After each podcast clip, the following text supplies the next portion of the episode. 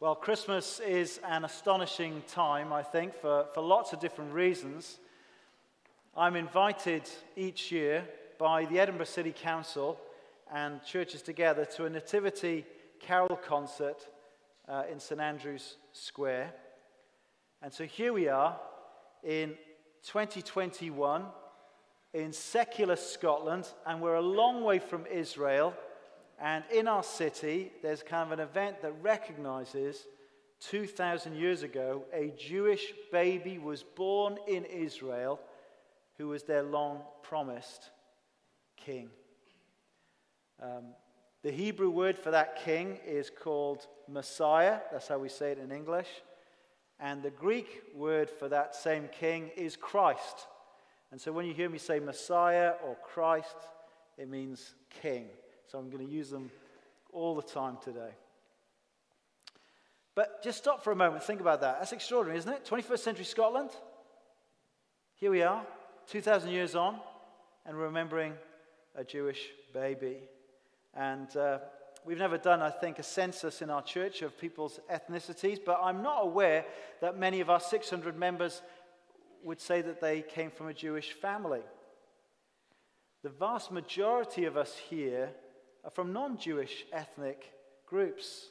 But we're really going to enjoy singing um, about Jesus, who is the Christ King. Now, the Orthodox synagogue in Edinburgh has about 125 members. Maybe there's about 1,000 Jewish uh, people living in this city. And I don't think many of them will be celebrating Jesus as their Messiah. And so this is a puzzle, is it not?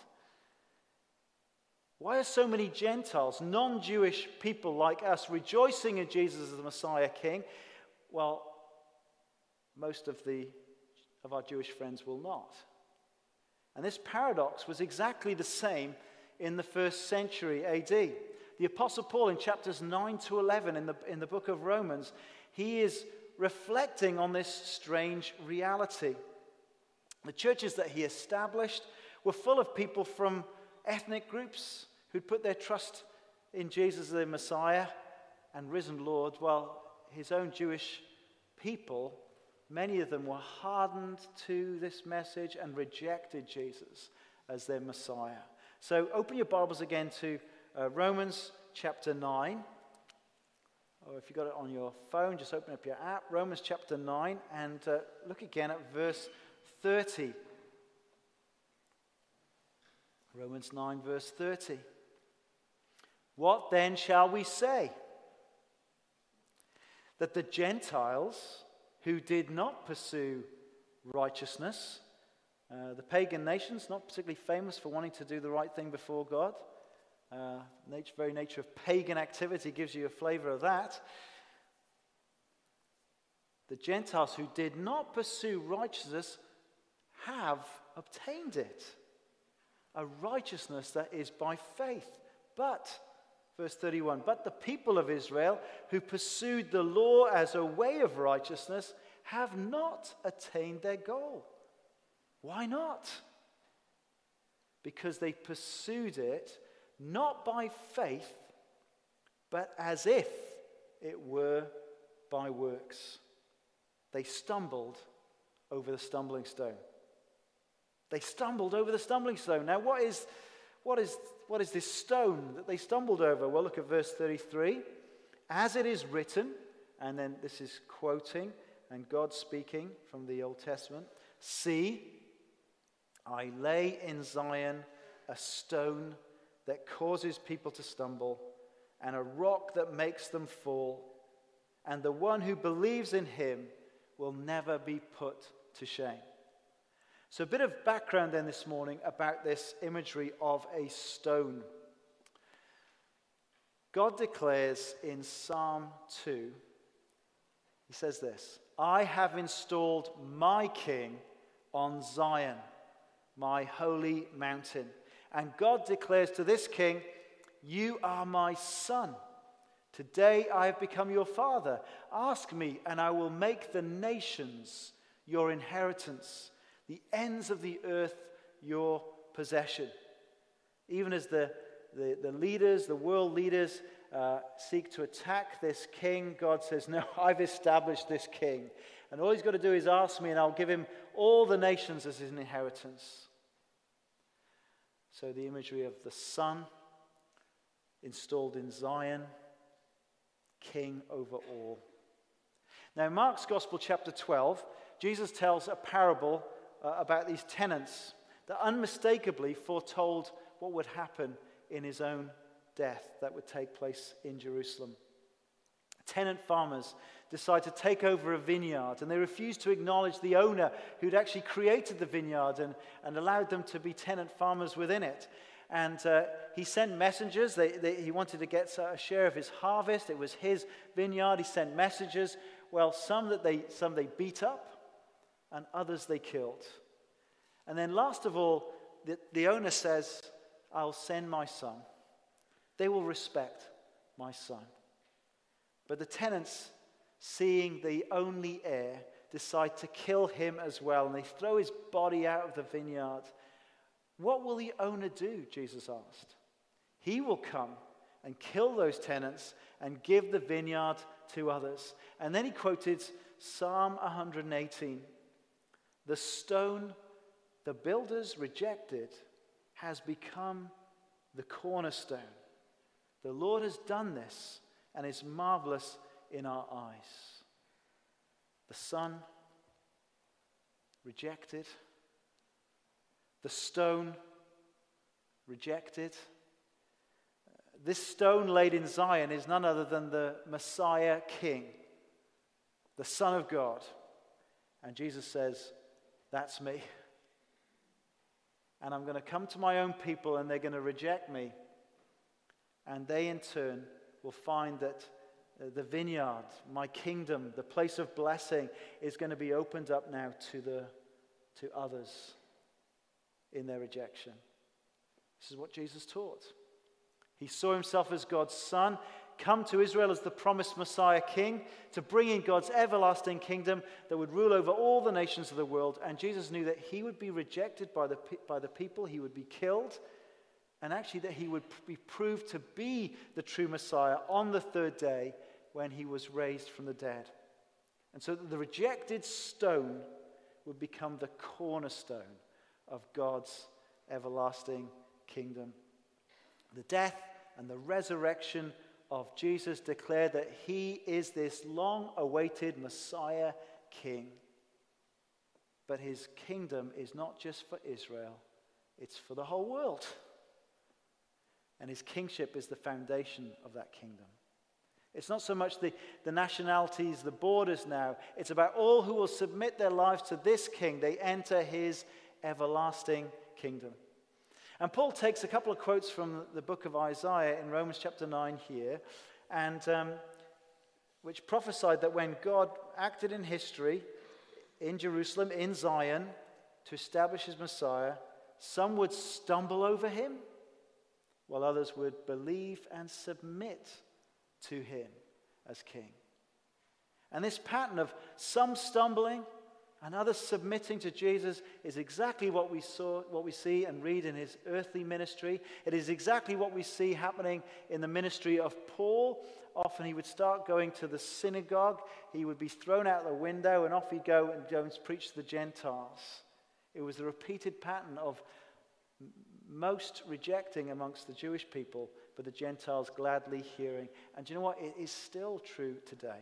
Although wonderfully, I keep hearing reports of people uh, becoming Christians who are ethnic Jews. I, I, get regular emails of hearing that happening around the world.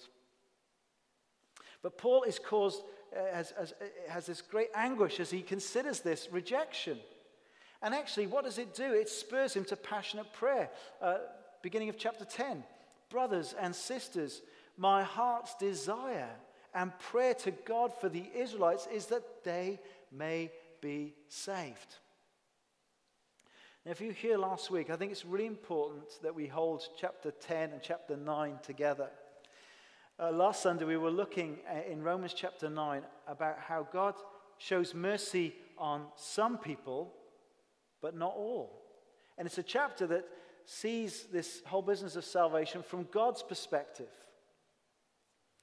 And someone tearfully said to me on the way out uh, last Sunday, Well, there's any point praying for my child who, who, who might not be one of the chosen? Now, just observe, if that's our question, that the same apostle wrote Romans chapter 9 when he sees the hardness of heart of his own people, does not think that. Um, his desire, his passionate prayer to God was for his own people. Now, we don't know who God has chosen. Uh, people become Christians at different stages in their lives, and people who were once very hardened to the gospel can get converted and end up joyfully receiving Jesus as their King and Savior at all stages in their lives. And we know that only God can change people's hearts. Only God can overcome hard hearts. And so that's why we pray. Why are we having a week of prayer? Because only God can do this work of saving people. Only God can do this work of changing people's hearts. And that's why we must depend upon Him and look to Him to do that seemingly impossible work of removing stony hearts and giving them soft hearts that are eager to call out to Jesus for salvation.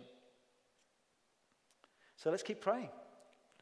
Let's pray for our families and our neighbors and our friends and our enemies because God can change hearts. And you see, this, this doctrine of election in Romans chapter 9 shouldn't paralyze us, it, it actually should inspire us to persevering and hopeful prayer.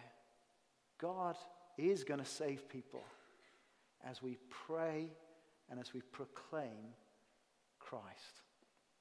Now, Paul prayed for the Israelites uh, that uh, he met that they would be saved. Verse 2 For I can testify about them that they are zealous for God, but their zeal is not based on knowledge. That's why Paul, who uh, had been a strictly observant Jew himself, that's what he would say about his own religious experience before he put his faith in Jesus. He was very zealous. He actively campaigned to persecute these Christians. He was so incensed by this whole idea that this idea that this uh, suffering, crucified man could be the Messiah. He just did, he couldn't take it, and so he, he, he persecuted people who believed it, threw them into prison, approved of their, of their, of their death sentence. Paul had been very zealous, but he says now, zealous but wrong. Zealous but ignorant of the truth. And the reason that his own people were stumbling over Jesus and rejecting his claim was because, he says, they had a wrong understanding of their own scriptures, of their Mosaic law. They saw it as a kind of a moral ladder. That by working hard to obey the commands of Scripture, they would climb up and the ladder uh, that leads to God. That they would make themselves acceptable to God.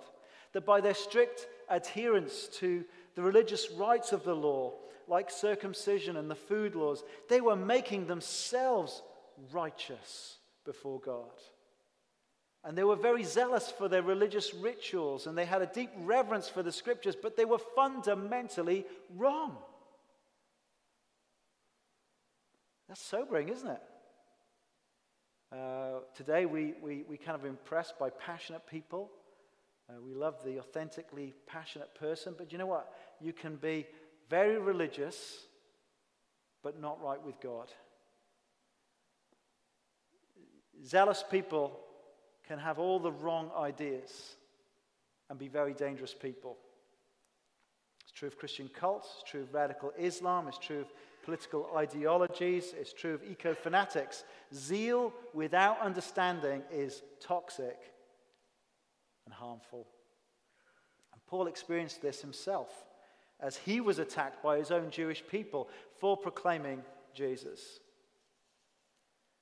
You see, if you mistakenly believe that you can save yourself, that you can make yourself right with God just by being good or by how obedient you are or how observant you are to religious rules or ceremonies, if you think like that, then you will have no place for Jesus, will you? You'll have no place for this Messiah King.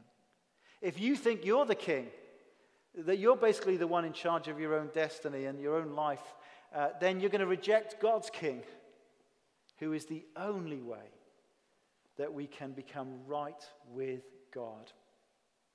You see, the law of Moses was never meant to be a ladder for personal achievement, it, it was supposed to be a mirror and a signpost. It's a mirror because God's perfect law helps us see ourselves and it reveals our sin that we fall so far short of God's righteousness. And it's a mirror so that it can also be a signpost, a signpost that points us to the King who will be the rescuer. God's intention was always to send a rescuer king who perfectly obeyed all the laws and commands of God, whose death would pay the punishment for our sin and failure, so that God could gift us his righteousness. This is the great news of Christmas, the greatest gift this Christmas. It's not Omicron, is it? It's Jesus. Jesus. God says, I will give you my righteousness in my Son. And it's a gift for all who will put their trust in him, all who will believe. Look at verse 3. This is the predicament of his own people. He summarizes it. Uh, Since they did not know the righteousness of God, that it was a gift to be received by faith, and they sought to establish their own, they did not submit to God's righteousness, which is to say, they did not submit to Jesus, their King. Verse 4 For Christ is the culmination of the law, so that there may be righteousness for everyone who believes. And so, my first point this morning, it's taken me a long time to get there. I thought I'd show you and then summarize it at the end. My first point this morning, I want to give thanks to Christopher Ash, who helped me this week with a heavy head cold to give me these good headings, is this All the Bible points to Christ, the King of all. That's what these opening verses tell us in 9 verse 3 to 10 verse 4. All the Bible points to Christ, the King of all. The whole point of the Bible is to point us to Jesus Christ the King. He's the culmination of God's law. All of it points forward to Him. Every promise, every hope and expectation finds its fulfillment in the Messiah King, in Jesus. He is that king that God promised he would install in Zion, who would bring a rule of blessing that would transform the whole world. And it's by submitting our lives to Jesus as the king that we take refuge in him and we're declared right with God and that we are saved. And that flows into my second point this morning. All the Bible offers us Christ, the Savior of all. Look at verse 4 again. Christ is the culmination of the law, so that there may be righteousness for everyone who believes. And then Paul, basically, in this section, continues this contrast between a righteousness that comes by obedience to God's law and a righteousness that is by faith. Look at verse 5 for the first one. Moses writes this about the righteousness that is by the law. The person who does these things will live by them. But righteousness by faith says, Do not say in your heart, Who will ascend into heaven? That is to bring Christ down. Or who will descend into the deep? That is to bring Christ up from the dead. But what does it say? The word is near you. It's in your mouth and in your heart. That is the message concerning faith that we proclaim. If you declare with your mouth Jesus is Lord and believe in your heart that God raised him from the dead, you will be saved. So the law of Moses tells us that you have to be 100% loyal to God. But the problem for us sinners is that we're not 100% loyal. We will never attain this perfect obedience and loyalty to God. But there is a way of righteousness that is by faith. And Paul takes this quote from the book of Deuteronomy, chapter 30, and he riffs on it and he expands on it to show the fullness of what it means in the light of Jesus. There was one person who was 100% loyal and obedient Jesus, the Messiah King. And if we trust in him, then his life and obedience that fulfills all righteousness, that becomes ours. So you don't have to do spiritual heroics to be right with God. You don't have to sort of somehow climb your way up to heaven, for Christ has come down. That's what we're celebrating this Christmas, the incarnation. Or you don't have to do some heroics and somehow descend into the abyss. For Christ has risen from the dead. And that's what we celebrate at Easter, the, the resurrection. We don't have to do these great tasks of ascending higher into the depths. Christ has done it for us. It is simply by believing the good news about Jesus that he is the Savior King that was proclaimed by the apostles and written down in the Bible that we're examining today. That it, that it says, If you declare with your mouth Jesus is Lord and believe in your heart that God raised him from the dead, you will be saved. No moral heroics required. Simply believe. This outward confession that Jesus is Lord and an inner conviction that God raised him from the dead. Now, Jesus is Lord is perhaps the earliest creedal statement in Christianity. Jesus Christ is Lord. And when you link it up with verse 13, it is stunning. If you look at verse 13, um, it, Paul quotes from the Old Testament prophet of Joel. And he says this Everyone who calls on the name of the Lord will be saved. Now, if you look uh, at the Old Testament context of the word Lord there, Joel is using the personal name of God. And so the declaration that Jesus is Lord, paired up with this stunning, uh, with this verse, shows you that the stunning claim that, the, uh, that, that Jesus is the divine Son of God. God come in human flesh. When you're saying Jesus is Lord, you're not just saying, look, he's the boss, he's at the top. You're saying he's truly divine. And that his death and resurrection declare him to be God's forever King, who we gladly submit to and rely upon so that our sins can be forgiven and that we have a right standing before God. So, such confessed faith is the way we are saved. It's not by any of our moral achievements. And that's exactly what Jesus taught, wasn't it? Just think about that parable. He told this parable, it says in Luke, uh, to people who were confident of their own righteousness. And they look down on everyone else. This is the great problem you've got if you really think you've made yourself right before God. You really look down your nose at all the other people who are just too pathetic to be as good as you were. It'll destroy churches if people have that view. the only thing that will hold people together is understanding that it's all by the grace of God. We're all moral failures, isn't it? So Jesus told this parable to people who were confident of their own righteousness and he looked down on everyone else and told this story of two men. Two men went up to the temple to pray, he says. One, a Pharisee, and the other, a tax collector.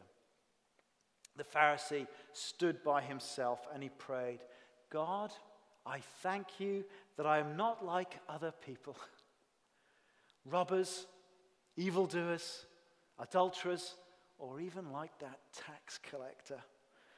I fast twice a week. And I give a tenth of all I get. So what's he doing? He's having the temerity to brag before God about his own moral achievements. But what's the tax collector doing? Well, verse 13 of Luke 18 tells us this. But the tax collector stood at a great distance. He would not even look up to heaven, but he beat his breast and said, God, have mercy on me, a sinner. And then Jesus gives a surprising conclusion. I tell you that this man, the tax collector, rather than the other one, the Pharisee, went home justified. Saving faith does not trust in our own righteousness, but it throws ourselves completely on the mercy of God by trusting the good news, this message about Jesus. And that's why we're preparing to celebrate Christmas here in Scotland.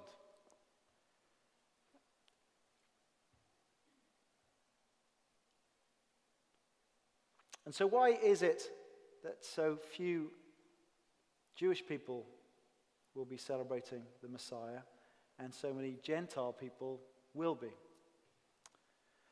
We'll look at verse 11. Anyone who believes in him will never be put to shame. For there is no difference between Jew and Gentile. The same Lord is Lord of all and richly blesses all who call on him. The reason there are so many Gentiles celebrating Christmas is that Jesus didn't just come to save the Jewish people who would call on him, he saves all who call on him, anyone who believes in him. Verse 13 everyone who calls on the name of the Lord will be saved. And really, that's why we want to invite people to come to hear the good news about Jesus this Christmas, tonight and next week and, and Christmas, Christmas Day. Because everyone could be in on this. It's for everyone. Anyone who calls on the name of the Lord can be saved. And so, if you're not a Christian here today, can I say to you, what's holding you back? I, I'd, I'd love to know if we can help you overcome any things that are holding you back because you can call on the name of, of the Lord today and you can be saved today. Your sins can be forgiven today. You, you, can know that you are right with God. You can be declared righteous today. You can actually face life and death with confidence because you've put your faith in the one who rose from the dead and is Lord of heaven and earth. What confidence that gives you in life to have Him as your King and Savior. And He's the Savior King for all people. If you're from a Jewish family, He's your Savior and King. If you're from Scotland or North Africa or, or uh, Wales, you can call on Him and He will be your Savior King. You simply need to pray, admit your sins, believe His promises, confess with your mouth that He is Lord over your life, and you too will be saved. And do you know what? He has never turned anyone away who's come to him in faith. Not a single person. You think, well, uh, he wouldn't take me. He's never turned anyone away who comes to him in faith. You will never come to the end of your life nor stand before God and find any regret and shame if you've wholeheartedly trusted in his Son. No shame, no regret, and he'll never turn you away. So, all the Bible points to Christ, the King of all. All the Bible offers us Christ, the Savior of all. So, third point today is what we need is we need eager preachers of Christ to all and humble hearers. That's what we need. So, the good news is for everyone who calls. But the problem is, how will people hear this message about Jesus, the Savior King? Look at verse 14 again. How then can they call on the one they have not believed in? And how can they believe in the one of whom they have not heard? And how can they hear without someone preaching to them? And how can anyone preach unless they are sent? As it is written, how beautiful are the feet of those who bring good news. There are 1.8 billion people in the world who are in unreached people groups. They have not heard the good news about Jesus. Now, on the way out today, you can, uh, if you remember, you can be given a uh, Go prayer booklet. Uh, Alex and Carla will have them today. And in there, there's plenty of prayer points for the world. And each Sunday, we've been praying for different ethnic groups amongst these unreached people groups that God would send out preachers who will preach the gospel to them. How, how will they be able to believe in the one of whom they've not heard? How can they believe in the one they've not even heard this, his name? And how will they hear unless preachers are sent to them? And so that's why we send gospel partners out. And we're glad to joyfully give money and pray for those who supporting those who are doing work that's helping the good news spread. I witnessed the joy um, of the Tsemat people in Papua New Guinea uh, a few years ago receiving the New Testament in their own language because Teresa was sent out by us along with uh, her fellow translator Beata, and they'd gone to this remote island uh, off the coast of Papua New Guinea and uh, they'd learnt the language, they'd worked out how to write it down, they translated the New Testament into their own tongue. And I saw the joy of them receiving their Bibles for the first time. How beautiful are the feet of those who bring good news! What a joy.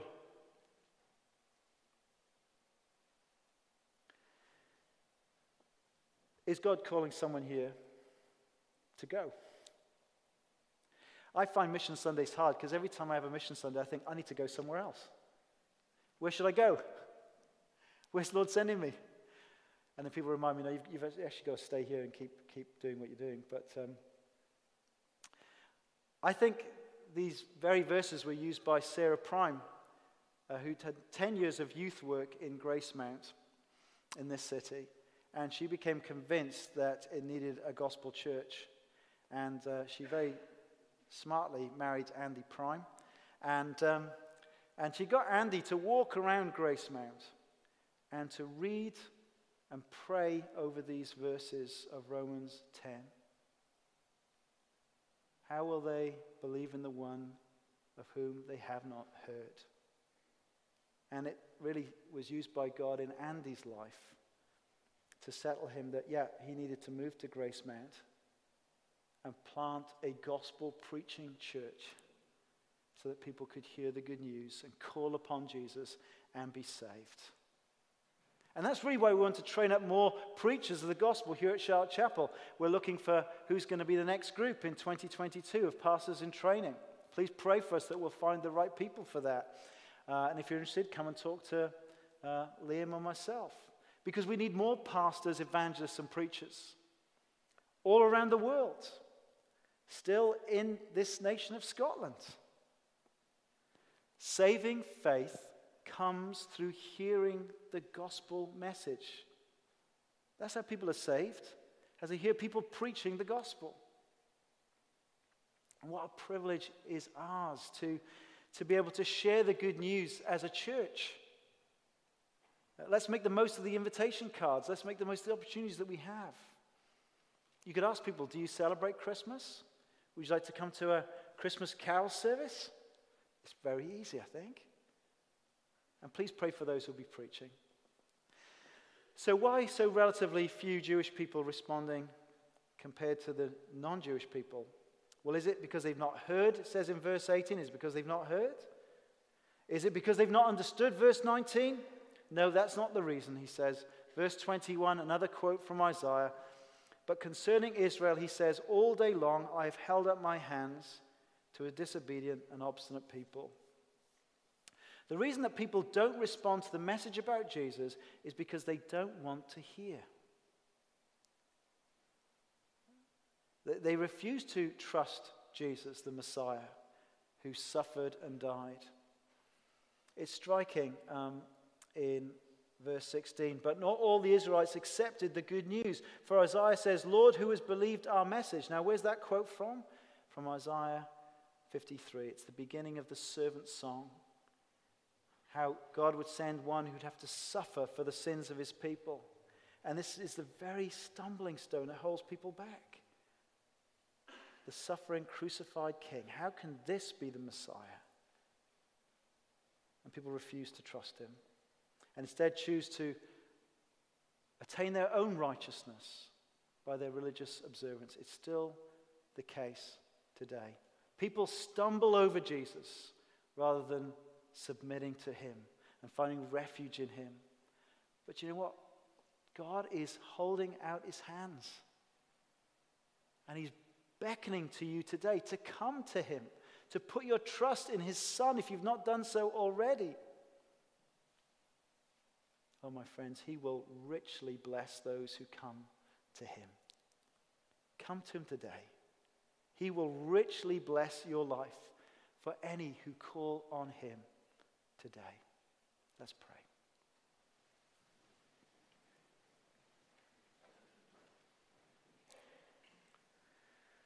Oh, Father, we thank you that we have had the privilege of being people who have heard the gospel preached to us, that you sent out gospel preachers, that they were faithful in the task, and that as the message was proclaimed, as we heard it from those who shared it with us, uh, we were able to believe and call on you to save us. And we thank you that we are truly saved.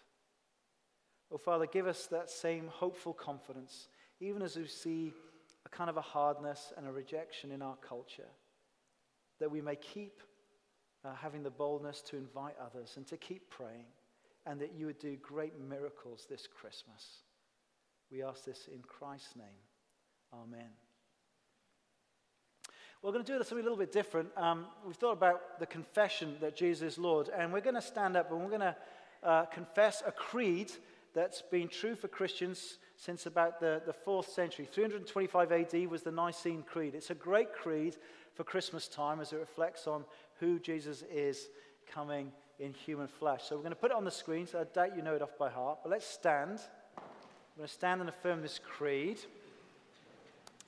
Um, when we get to the final statement of what we believe in the church, it's going to speak about the Catholic Church. That's not the Roman Catholic denomination. That word simply means universal. All Christians, that's what it means. So, Christians, what do you believe?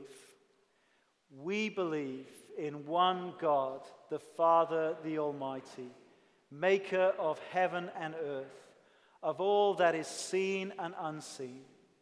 We believe in one Lord, Jesus Christ, the only Son of God, eternally begotten of the Father God from God, light from light, true God from true God, begotten, not made, of one being with the Father.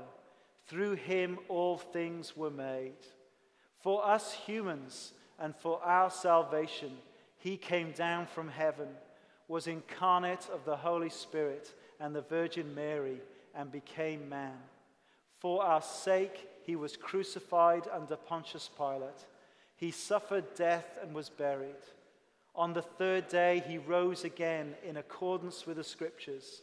He ascended into heaven and is seated at the right hand of the Father. He will come again in glory to judge the living and the dead, and his kingdom will have no end. We believe in the Holy Spirit, the Lord, the giver of life, who proceeds from the Father and the Son who with the Father and the Son is worshipped and glorified, who has spoken through the prophets. We believe in one holy, Catholic, and Apostolic Church.